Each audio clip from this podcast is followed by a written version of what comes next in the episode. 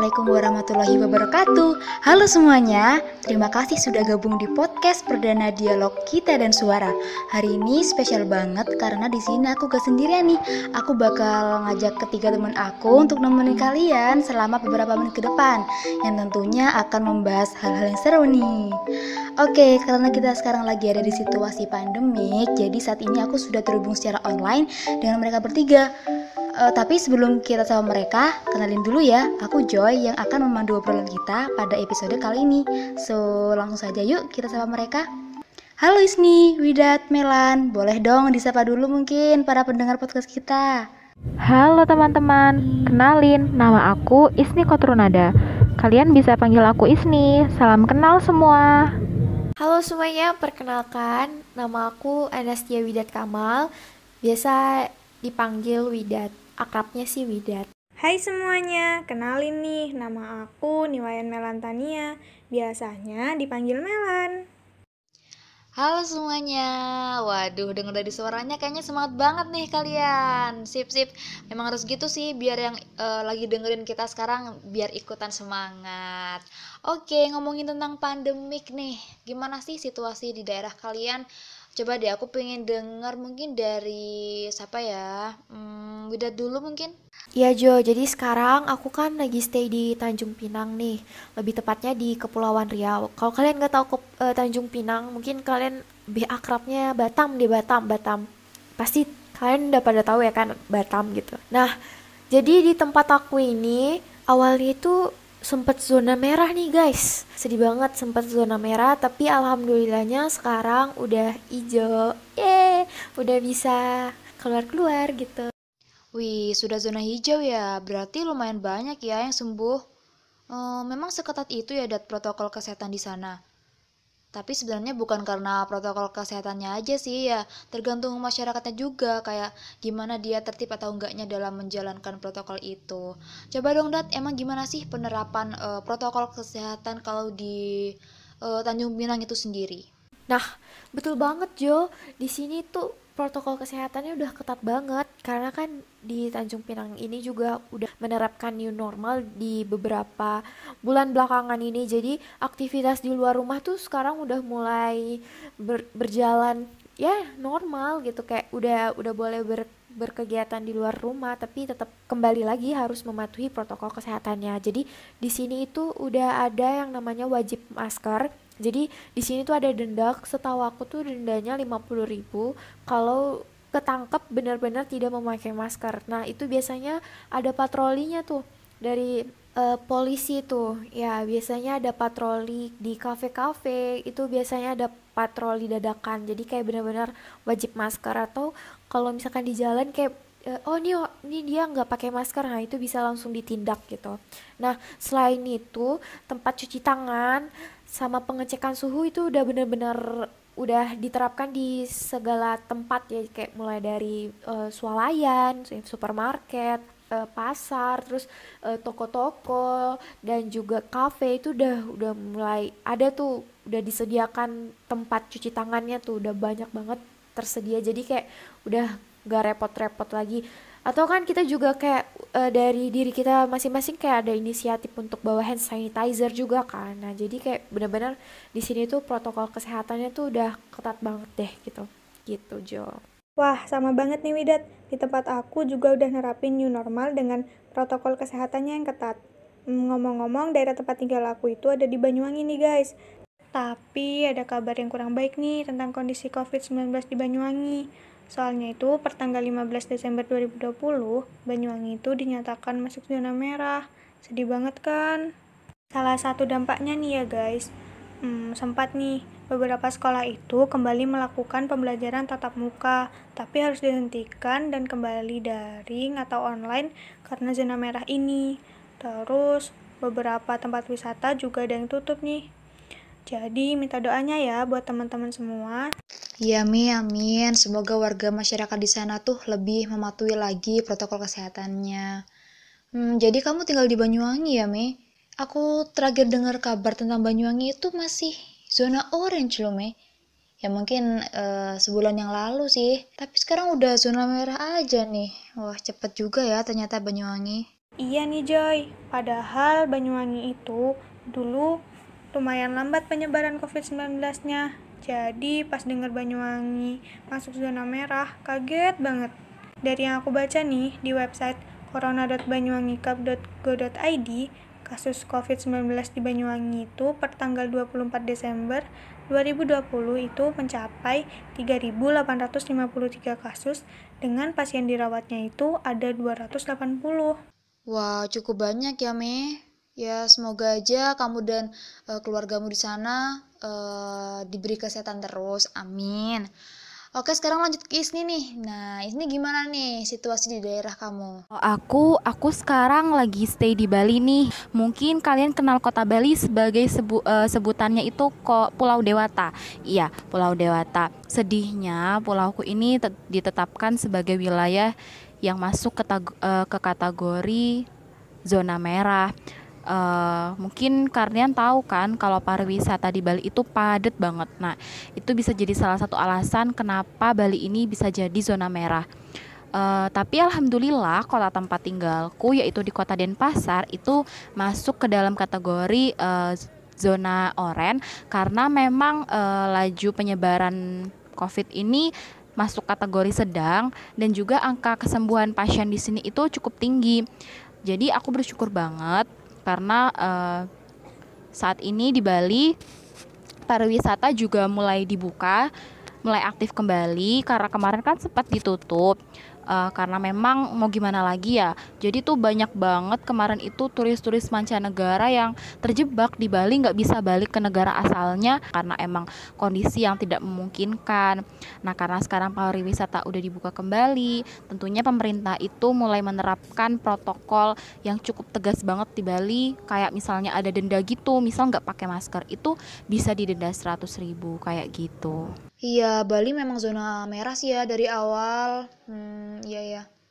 Jadi setelah aku dengar uh, dari cerita kalian bertiga, sebenarnya hampir sama sih ya setiap kota itu terkait uh, penerapan protokol kesehatannya uh, seperti memakai masker, terus uh, di berbagai lokasi umum juga sudah menyediakan tempat cuci tangan. Terus tadi Isni sama Widat itu kotanya sudah memberlakukan denda ya bagi orang yang tidak menggunakan masker. Iya, jadi hampir sama gitu ya setiap kota. Cuman yang bikin beda itu mungkin tergantung uh, masyarakatnya aja gitu, gimana dia menanggapi atau merespon uh, protokol kesehatan yang sudah diterapkan, uh, ditetapkan oleh pemerintah kayak gitu. Selanjutnya aku mau nanya nih, kira-kira uh, ada gak sih orang-orang uh, di sekitar kalian atau mungkin di sekitar rumah kalian yang terpapar COVID gitu? Uh, ada nggak kira-kira? Untuk di sekitarku sih ada, tapi agak jauh gitu dari rumah yang alhamdulillahnya sekarang itu dia udah sembuh berkat penanganan yang baik dari rumah sakit di sini. Wah, bagus dong penanganan COVID di sana. Jadi buat yang misal uh, ada yang terkena COVID gitu, uh, gak perlu jauh-jauh cari rumah sakit lagi gitu ya, Mei kan sudah banyak kan seperti yang kamu katakan tadi. Nah, sekarang kita lanjut ke Widat nih. Widat gimana nih Widat? Kalau di sekitar rumah kamu ada nggak sih orang yang terpapar COVID gitu? Nah Jo, kabar buruknya itu yang terpapar itu adalah ayahku. Jadi ayahku kemarin di bulan September terpapar COVID gitu. Jadi itu benar-benar bikin hati hancur sih waktu itu pas tahu kalau misalkan ayah ayah dikabarkan positif corona gitu. Aduh, sedih banget sih dah dengernya. Secara ayah itu kan ini ya anggota keluarga yang pas pastinya deket banget sama kamu. Mungkin juga yang sering uh, menghabiskan aktivitas bareng kamu. Terus tiba-tiba dengar bahwa ayah kamu positif aduh pastinya shock banget sih dad. Hmm ngomong-ngomong itu pas pertama kali kamu dengar bahwa ayah kamu positif itu kamu emang tahu sendiri apa uh, ayah kamu yang bilangin langsung atau gimana tuh? Dari ayah aku Jo. Jadi ceritanya itu ayah uh, di kantor ayahku maksudnya di kantor ayahku tuh lagi diadakan rapid test masal Nah, di rapid pertama itu ayahku dinyatakan reaktif. Nah, jadi kebesokannya itu di rapid ulang, rapid kedua kalinya, dan tetap ayahku dinyatakan reaktif. Jadi kita tunggu uh, swab selanjutnya. Jadi di swab ke kebesokannya itu langsung di swab dan setelah hasilnya keluar ayahku dinyatakan positif. Nah itu bener-bener shock banget sih kita kayak sekaget itu karena emang ayah tuh fine fine aja gitu kayak ben se seperti biasa kayak nggak ada gejala sama sekali. Makanya kita di situ shock banget gitu kayak takut gitu. Terus habis itu besokannya ya aku langsung ditelepon untuk dikarantina di rumah sakit jadi karena kan ayah juga punya penyakit ya, penyakit penyerta yaitu uh, darah tinggi sama punya jantung gitu kan. Jadi takutnya kata dokter kalau misalkan di isolasi mandiri takutnya nggak terpantau sama dokter, takutnya malah lari ke situ. Jadi ya takut membahayakan ayah. Jadi dibawa ke rumah sakit. Nah, sedangkan aku dan keluarga aku, mama aku sama adik-adik aku langsung juga ikut ke rumah sakit buat di swab dan ternyata kami hasilnya negatif. Alhamdulillahnya negatif.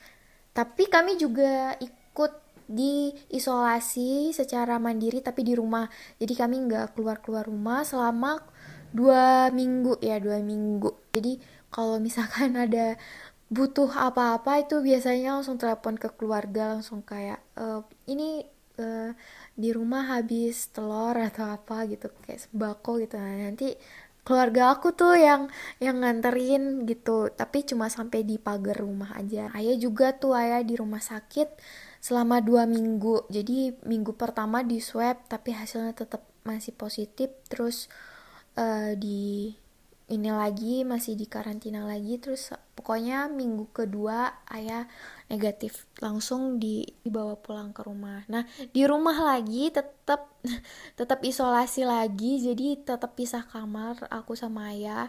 Dan aku juga sekeluarga masih karantina pokoknya kami itu di karantina sebulan ya kurang lebih sebulan ya kita lebih baik menghindar ya soalnya kan ya lihat situasi ayah uh, positif dan kami yang enggak takutnya kaminya ini carrier gitu. Kan takutnya ada ada virus di kami takutnya malah nanti memperluas memperluas penyebaran. Jadi di kami lebih baik di rumah di isolasi gitu.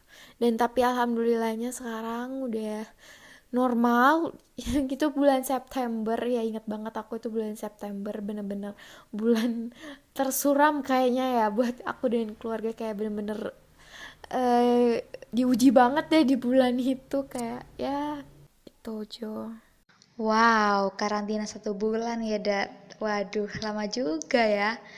Kebayang sih bosannya kayak gimana uh, tapi ya nggak apa-apa sih itu emang solusi terbaik menurutku untuk uh, ini memutus rantai penyebaran COVID-19 uh, oke okay, karena tadi udah sudah detail banget menjelaskan pertanyaan yang sudah aku tanyakan jadi aku mau nanyain aja deh.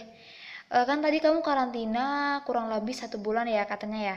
Nah itu gimana sih cara kamu untuk mengatasi kebosanan itu kalau kita ngomong-ngomong masalah mengatasi kebosanan aku selama sebulan ngapain aja? Ya kalau jujur ya jujur emang bosan banget di rumah. Kayak nggak ketemu orang banyak gitu kan. Nggak ada kumpul-kumpul. Terus ya kita hanya melakukan hal-hal yang itu itu aja. Jadi yang aku lakuin ya pa pasti pasti itu pagi pagi ataupun sore itu aku pasti olahraga. Paginya pasti aku berjemur. Kayak dianjurin untuk berjemur di bawah sinar matahari kan. Pokoknya harus ada keringat yang ini yang apa yang keluar gitu lah ceritanya ya.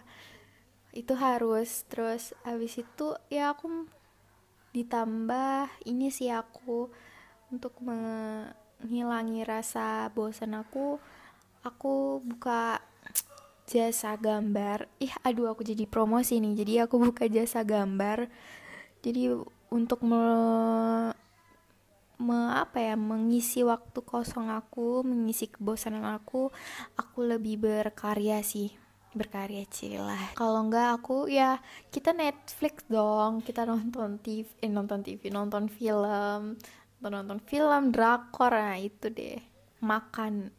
Nah terus teman-teman aku juga biasanya video call sama aku kalau enggak teleponan. Itu sih yang bikin ya walaupun bosen tapi sedikit tidak uh, menjadi apa ya jadi stres. Gitu deh. Ya udah gitu doang sih kayaknya mengatasi kebosanan aku ya. Yang penting sih mood mood bas uh, yang naikin mood aku banget itu ngegambar. Karena kan aku I like it. Aku suka itu. Gitu Jo Oke, baru tahu nih aku kalau udah jago gambar. Kapan-kapan boleh dong Dat gambarin muka aku gitu, tapi gratis ya. Jadi buat teman-teman yang di rumah bingung nih mau ngapain aja sih pas karantina. Jadi uh, bisa dicontoh nih aktivitas yang dilakukan Widat barusan. Jadi selain ia uh, menjaga kesehatannya seperti olahraga, berjemur, tapi dia juga bisa berkarya loh, bahkan sampai buka jasa. Jadi meskipun di kondisi kayak gini tuh uh, kita harus tetap uh, produktif gitu ya dah Oke Wida, thank you banget. Ini sangat memotivasi sih buat aku dan teman-teman di rumah tentunya. Sekarang aku lanjut ke Isni ya. Ngomong-ngomong nih, Isni tuh salah satu orang yang berhasil sembuh dari COVID loh. Bener nggak Is? Halo Isni, boleh dong kamu sharing-sharing kayak gimana sih pengalamanmu pada saat itu? Iya nih, uh, aku memang sempat terpapar COVID. Jadi waktu itu tepatnya tanggal 9 Juli 2020 aku uh, ngejalanin rapid test yang mana tujuanku itu mau kembali ke kota Jember. Jadi aku waktu posisi lagi di kota uh, lagi di kota Denpasar di Pulau Bali dan itu aku butuh surat rapid test untuk bisa kembali ke pesantrenku di Jember. Nah setelah ngejalanin rapid test uh, hasilnya keluar beberapa jam kemudian dan didapat kalau aku itu reaktif. Jadi karena aku reaktif otomatis aku harus langsung di swab test. Jadi pada hari itu juga aku kan di swab test. Nah itu uh, lama waktu hasil swab test keluar itu lima hari minimal. Nah karena lima hari itu otomatis aku harus ngejalanin isolasi mandiri atau pengkarantinaan diri itu di rumah. Nah itu posisiku itu benar-benar terkejut banget, shock banget kok bisa aku reaktif. Nah lima hari itu aku benar-benar berdoa, benar-benar berharap semoga hasilnya itu negatif. Dan lima hari kemudian berlalu, hasil dari swab testku keluar dan kagetnya aku kalau hasilnya itu positif teman-teman. Hasilnya positif jadi hari itu juga pun aku langsung dibopong sama petugas uh, covid untuk dibawa ke tempat pengisolasian atau pengkarantinaan pasien-pasien lainnya. Ke hotel yang letaknya itu dekat dengan pantai Kute jadi alhamdulillah di sana itu fasilitasnya terjamin, gizinya itu bener-bener dijaga, kemudian mentalnya kita itu nggak boleh down di sana itu bener-bener dijaga banget. Kita bener-bener dirawat. Aku berterima kasih banget sama perawat-perawat itu di sana aku juga ngejalanin swab test yang kedua kalinya dan itu baru keluar tiga hari kemudian. Nah selama di hotel itu aku ngelakuin kegiatan uh, seperti biasa, cuman bedanya di sana aku nggak boleh yang namanya ketemu dengan orang luar yang sehat. Di sana itu kita bener-bener diisolasi ya. Kita cuma bisa berinteraksi sama sesama uh, pasien yang COVID uh, ter, ter, terpapar COVID. Dan di sana itu semuanya emang tanpa gejala. Jadi kita itu terlihat sehat walafiat aja. Nggak ada masalah apa-apa sama fisik uh, ataupun masalah-masalah lainnya uh, kemudian alhamdulillah aku di hotel itu cuma lima hari karena hasil dari swab test yang kedua itu menunjukkan negatif nah itu akhirnya aku bisa kembali ke rumahku dan aku senang banget lima hari di hotel itu uh, bikin aku sadar kalau kita itu nggak pernah tahu jalan hidup kita itu seperti apa. Jadi selama lima hari di hotel itu selain aku itu meyakinkan diri aku kalau aku tuh bisa sembuh, aku tuh juga berusaha memperbaiki diriku. Apa sih yang nyebabin kamu itu bisa terpapar COVID? Kamu tuh harus lebih jaga diri. Juga kamu itu harus lebih bersyukur, harus lebih bisa bersyukur kalau misalnya kamu itu sehat. Seperti itu. Uh, kalau boleh tahu itu kamu kira-kira dari mana is kok bisa terpapar COVID gitu? Apa emang sebelumnya sudah ada gejala-gejala kayak misal uh, kamu demam atau batuk, kelelahan gitu atau gimana is? Hmm, gimana ya? Kalau ditanya tentang kecurigaan awal aku bisa terkena corona ini dari mana, aku nggak tahu karena selama ini aku sama kedua orang tuaku itu kan sudah ke mana uh, udah ya berinteraksi sama orang banyak sudah ke mana aja. Tapi uh, kecurigaan terbesar itu dari pasar. Karena emang sebelumnya itu aku sama ibuku tuh sering banget yang namanya ke pasar. Dan kadang aku itu jaga toko mulai dari pagi sampai siang itu juga di pasar dan itu pasti berinteraksi sama banyak orang. Dan itu kan kita nggak tahu posisinya mereka itu lagi kondisi terpapar atau enggak kita tuh bener-bener nggak tahu. Seperti itu berarti awal curiganya itu uh, gara-gara pasar gitu ya Emang sih pasar itu kan kayak dicap sebagai ini sih tempat yang rawan akan penularan virus coronanya. Ya namanya tempat umum juga kan ya, pasti banyak orang di sana. Terus lokasi pasar itu kan kayak cenderung padat ya sehingga kayak kurang bisa menjaga jarak gitu antara satu sama yang lain. Jadi ya wajar aja sih Is kalau misalkan kecurigaanmu itu ke sana gitu. Oke, terus Is uh, pas kamu dinyatakan positif COVID itu gimana is? Respon dari mungkin uh, keluargamu tetanggamu tuh kayak gimana? Kalau dari keluarga aku ya mungkin dari keluarga deket dulu. Kalau dari keluarga deket alhamdulillah ya mereka awalnya emang shock ya pasti shock. Tapi lama kelamaan mungkin mereka lebih ke arah mensupport kemudian beri uh, kayak ngasih kita dukungan baik secara mental maupun material itu mereka benar-benar bantu banget keluarga deket orang tuaku. Mereka bantu aku banget buat meyakinin diri aku buat bisa sembuh sembuh sembuh. Terus keluarga jauh aku mereka benar-benar bantu aku. Mereka di hotel itu sering banget nelpon aku. Bagiku uh, dukungan mereka tuh penting banget buat kesehatan aku buat kesembuhan aku terus tanggapan dari tetangga aku dari orang masyarakat masyarakat sekitar alhamdulillah mungkin karena mereka uh, masyarakat yang tinggal di kota jadi pemikiran mereka itu lebih terbuka uh, ketika mereka dengar aku itu terinfeksi mereka itu mungkin pertama tanya ya wah kok bisa? gitu. Tapi kemudian mereka itu kayak Newport ya kayak Newport. Kemudian terkadang mereka itu juga ngirimin kita lauk pauk ngirimin aku lauk pauk. Dan juga kepala desa di tempat tinggal aku itu itu juga ngirimin bahan-bahan sayur pai, uh, sayur kemudian bahan-bahan pangan lainnya. Jadi mereka semua itu alhamdulillah baik semua ke aku berarti mereka justru support kamu gitu ya ya emang sih dukungan dari uh, dukungan positif dari keluarga teman atau kerabat itu menurutku sangat uh, ini sih berpengaruh banget buat mental kita. Apalagi uh, di saat kita kondisinya lagi ngedown atau enggak saat kayak kamu gitu. Kan orang yang positif covid itu biasanya kan kayak aduh mentalnya jatuh gitu kan ya. Ya nggak sih? Uh, kalau menurut kamu kamu ngerasain hal itu nggak sih is Iya Jo, bener banget. Uh, dukungan dari keluarga dan orang terdekat, masyarakat sekitar itu penting banget buat kesembuhan aku. Karena kan bagi kami pasien yang sudah uh, terpapar oleh corona, bagi kami yang bukan uh, yang penting selain kesembuhan itu juga bagaimana respon dan tanggapan dari orang-orang sekitar ketika kita itu sudah sembuh nanti. Uh, kami khawatir takutnya mereka itu nanti mengucilkan kami kemudian mereka itu uh, tidak mau berinteraksi dengan kami menjauhi kami itu kami sangat-sangat benar-benar khawatir tapi alhamdulillah aku mau berterima kasih banget sama keluarga aku sama masyarakat masyarakat sekitar udah berpikiran terbuka udah mau uh, udah mau support aku jadi uh, kesembuhanku ini bisa jadi juga karena dukungan dari mereka. Makasih banget. Di sini aku setuju banget sih sama Isni karena kayak obat paling manjur itu sebenarnya dukungan positif dari lingkungan sekitar. Karena itu yang yang aku lakuin dari aku dan keluarga aku dan lingkungan di sekitar aku untuk mensupport ayahku agar bisa sembuh gitu. Ya itu memang terbukti manjur gitu. Jadi kayak sebenarnya ya emang kembali lagi kita harus kayak uh, lihat uh, kondisi tubuh kita kita harus fit kan gitu. Tapi support dari lingkungan sekitar itu kayak bener-bener luar biasa sih impactnya untuk seorang yang terpapar covid menurut aku sih gitu Oke, okay, thank you Widat Ismi. Sekarang aku mau tanya nih terakhir buat Ismi.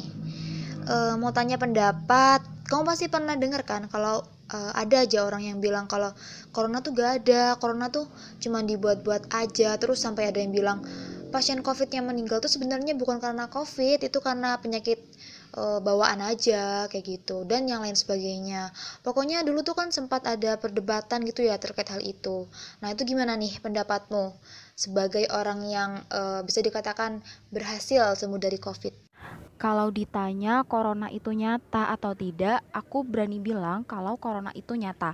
Kenapa?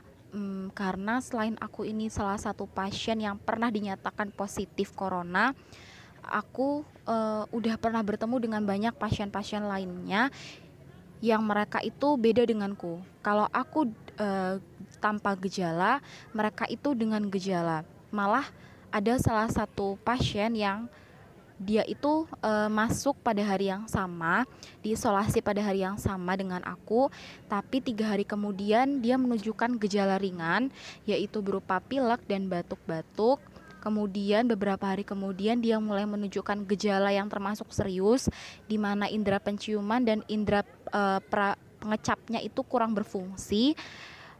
Dan juga beberapa hari kemudian itu dia mulai sulit untuk bernafas. Dan sedihnya e, aku nggak tahu kabar terakhir yang aku dengar kalau dia itu sudah meninggal, meninggal dunia di rumah sakit jadi penanganan corona ini memang bertahap gitu. Kalau misalnya orang yang tanpa gejala itu ditempatkan di uh, di di tempat kalau di Bali itu di hotel, terus orang yang dengan gejala tapi gejala ringan nanti juga ditetap uh, ditempatkan di tempat yang lain. Kemudian untuk orang yang sudah dalam gejala yang serius itu pasti di rumah sakit dengan penanganan yang sangat-sangat serius juga. Seperti itu. Uh, jadi aku meminta teman-teman karena corona ini uh, menurut aku ya banyak orang kan yang bilang kalau corona ini cuma sekedar permainan atau tipu-tipu muslihat lah dari pemerintah atau orang-orang tertentu uh, aku nggak bisa bilang iya atau tidak cuman yang jelas dari pengalaman yang udah aku dapetin, aku ngerasa kalau penyakit ini benar-benar ada, virus ini benar-benar ada, dan kalian itu wajib untuk menjaga diri kalian untuk bisa terhindar dari yang namanya virus COVID-19 ini. Uh, mungkin kalian bisa melakukan hal-hal kecil seperti yang aku katakan tadi, pakai masker selalu dan gunakan hand sanitizer, sering-sering cuci tangan, lakukan semuanya di rumah. Itu penting banget teman-teman. Jadi, jaga diri kalian terus dari aku. Terima kasih. Tuh, jadi buat teman-teman yang masih gak percaya bisa didengerin baik-baik tuh penjelasan dari Isni barusan. Oke, mungkin cukup sampai sini ya perbincangan kami di episode kali ini. Gak terasa nih, sudah lumayan lama ternyata kita ngobrolnya. Uh, mungkin sebelum ke penutup, uh, salah satu dari kalian ada yang ingin disampaikan mungkin untuk para pendengar podcast Dialog Kita dan Suara. Jadi bisa terkait COVID ataupun yang lainnya boleh. Jadi yuk yuk yang mau uh, menyampaikan pesannya silahkan. Pesan aku buat teman-teman semua, tetap jaga kesehatan, tetap jaga daya tahan tubuh kalian. Karena kalau daya tahan tubuh kalian lemah, itu virus itu gampang banget buat yang namanya bersarang di tubuh kalian. Terus jangan pernah yang namanya ngeremehin pakai masker dan hand sanitizer. Uh, itu bener-bener ngebantu uh, ngejaga diri kalian banget. Uh, senantiasa patuhi protokol yang sudah ditetapkan di daerah kalian masing-masing, jaga jarak. Kemudian kalau bisa dilakukan di rumah, jangan keluar ya teman-teman. Selanjutnya kalau misalnya kalian uh, pernah ngalamin seperti yang aku lakuin, kalian sekarang dinyatakan positif atau uh, reaktif, uh, aku minta kalian tetap semangat, yakin kalau misalnya uh, kalian tuh bakal sembuh. Ini tuh emang penyakit, tapi uh, penyakit ini uh, bisa kalian lawan kalau misalnya kalian itu bisa kuat untuk melawannya. Jadi aku minta kalian itu harus tetap menyemangati diri kalian. Kalian harus tetap jaga kesehatan kalian dan jangan lupa untuk berdoa uh, sama Allah semoga kalian tetap diberi kesehatan, tetap diberi keselamatan. Kalian dan keluarga kalian semua semoga sehat selalu. Oke, sini siap. Jadi terima kasih ya buat teman-teman yang sudah meluangkan waktunya buat dengerin podcast kami dan tentunya spesial terima kasih banget buat ketiga teman aku di sini ada Isni, Melan, Widat yang sudah uh, nyempetin waktunya nih buat sharing-sharing pengalaman kalian. Jadi semoga apa yang sudah kita bicarakan tadi dapat uh, ini ya memotivasi teman-teman di rumah nih yang mungkin sekarang lagi dengerin podcast kita untuk lebih memperhatikan lagi kesehatannya. Stay safe, stay clean, and stay healthy buat teman-teman di mana pun kalian berada. Pokoknya harus tetap patuhi protokol kesehatan yang ada. Kita doakan bareng-bareng semoga pandemi ini bisa cepat berakhir. Amin ya rabbal alamin.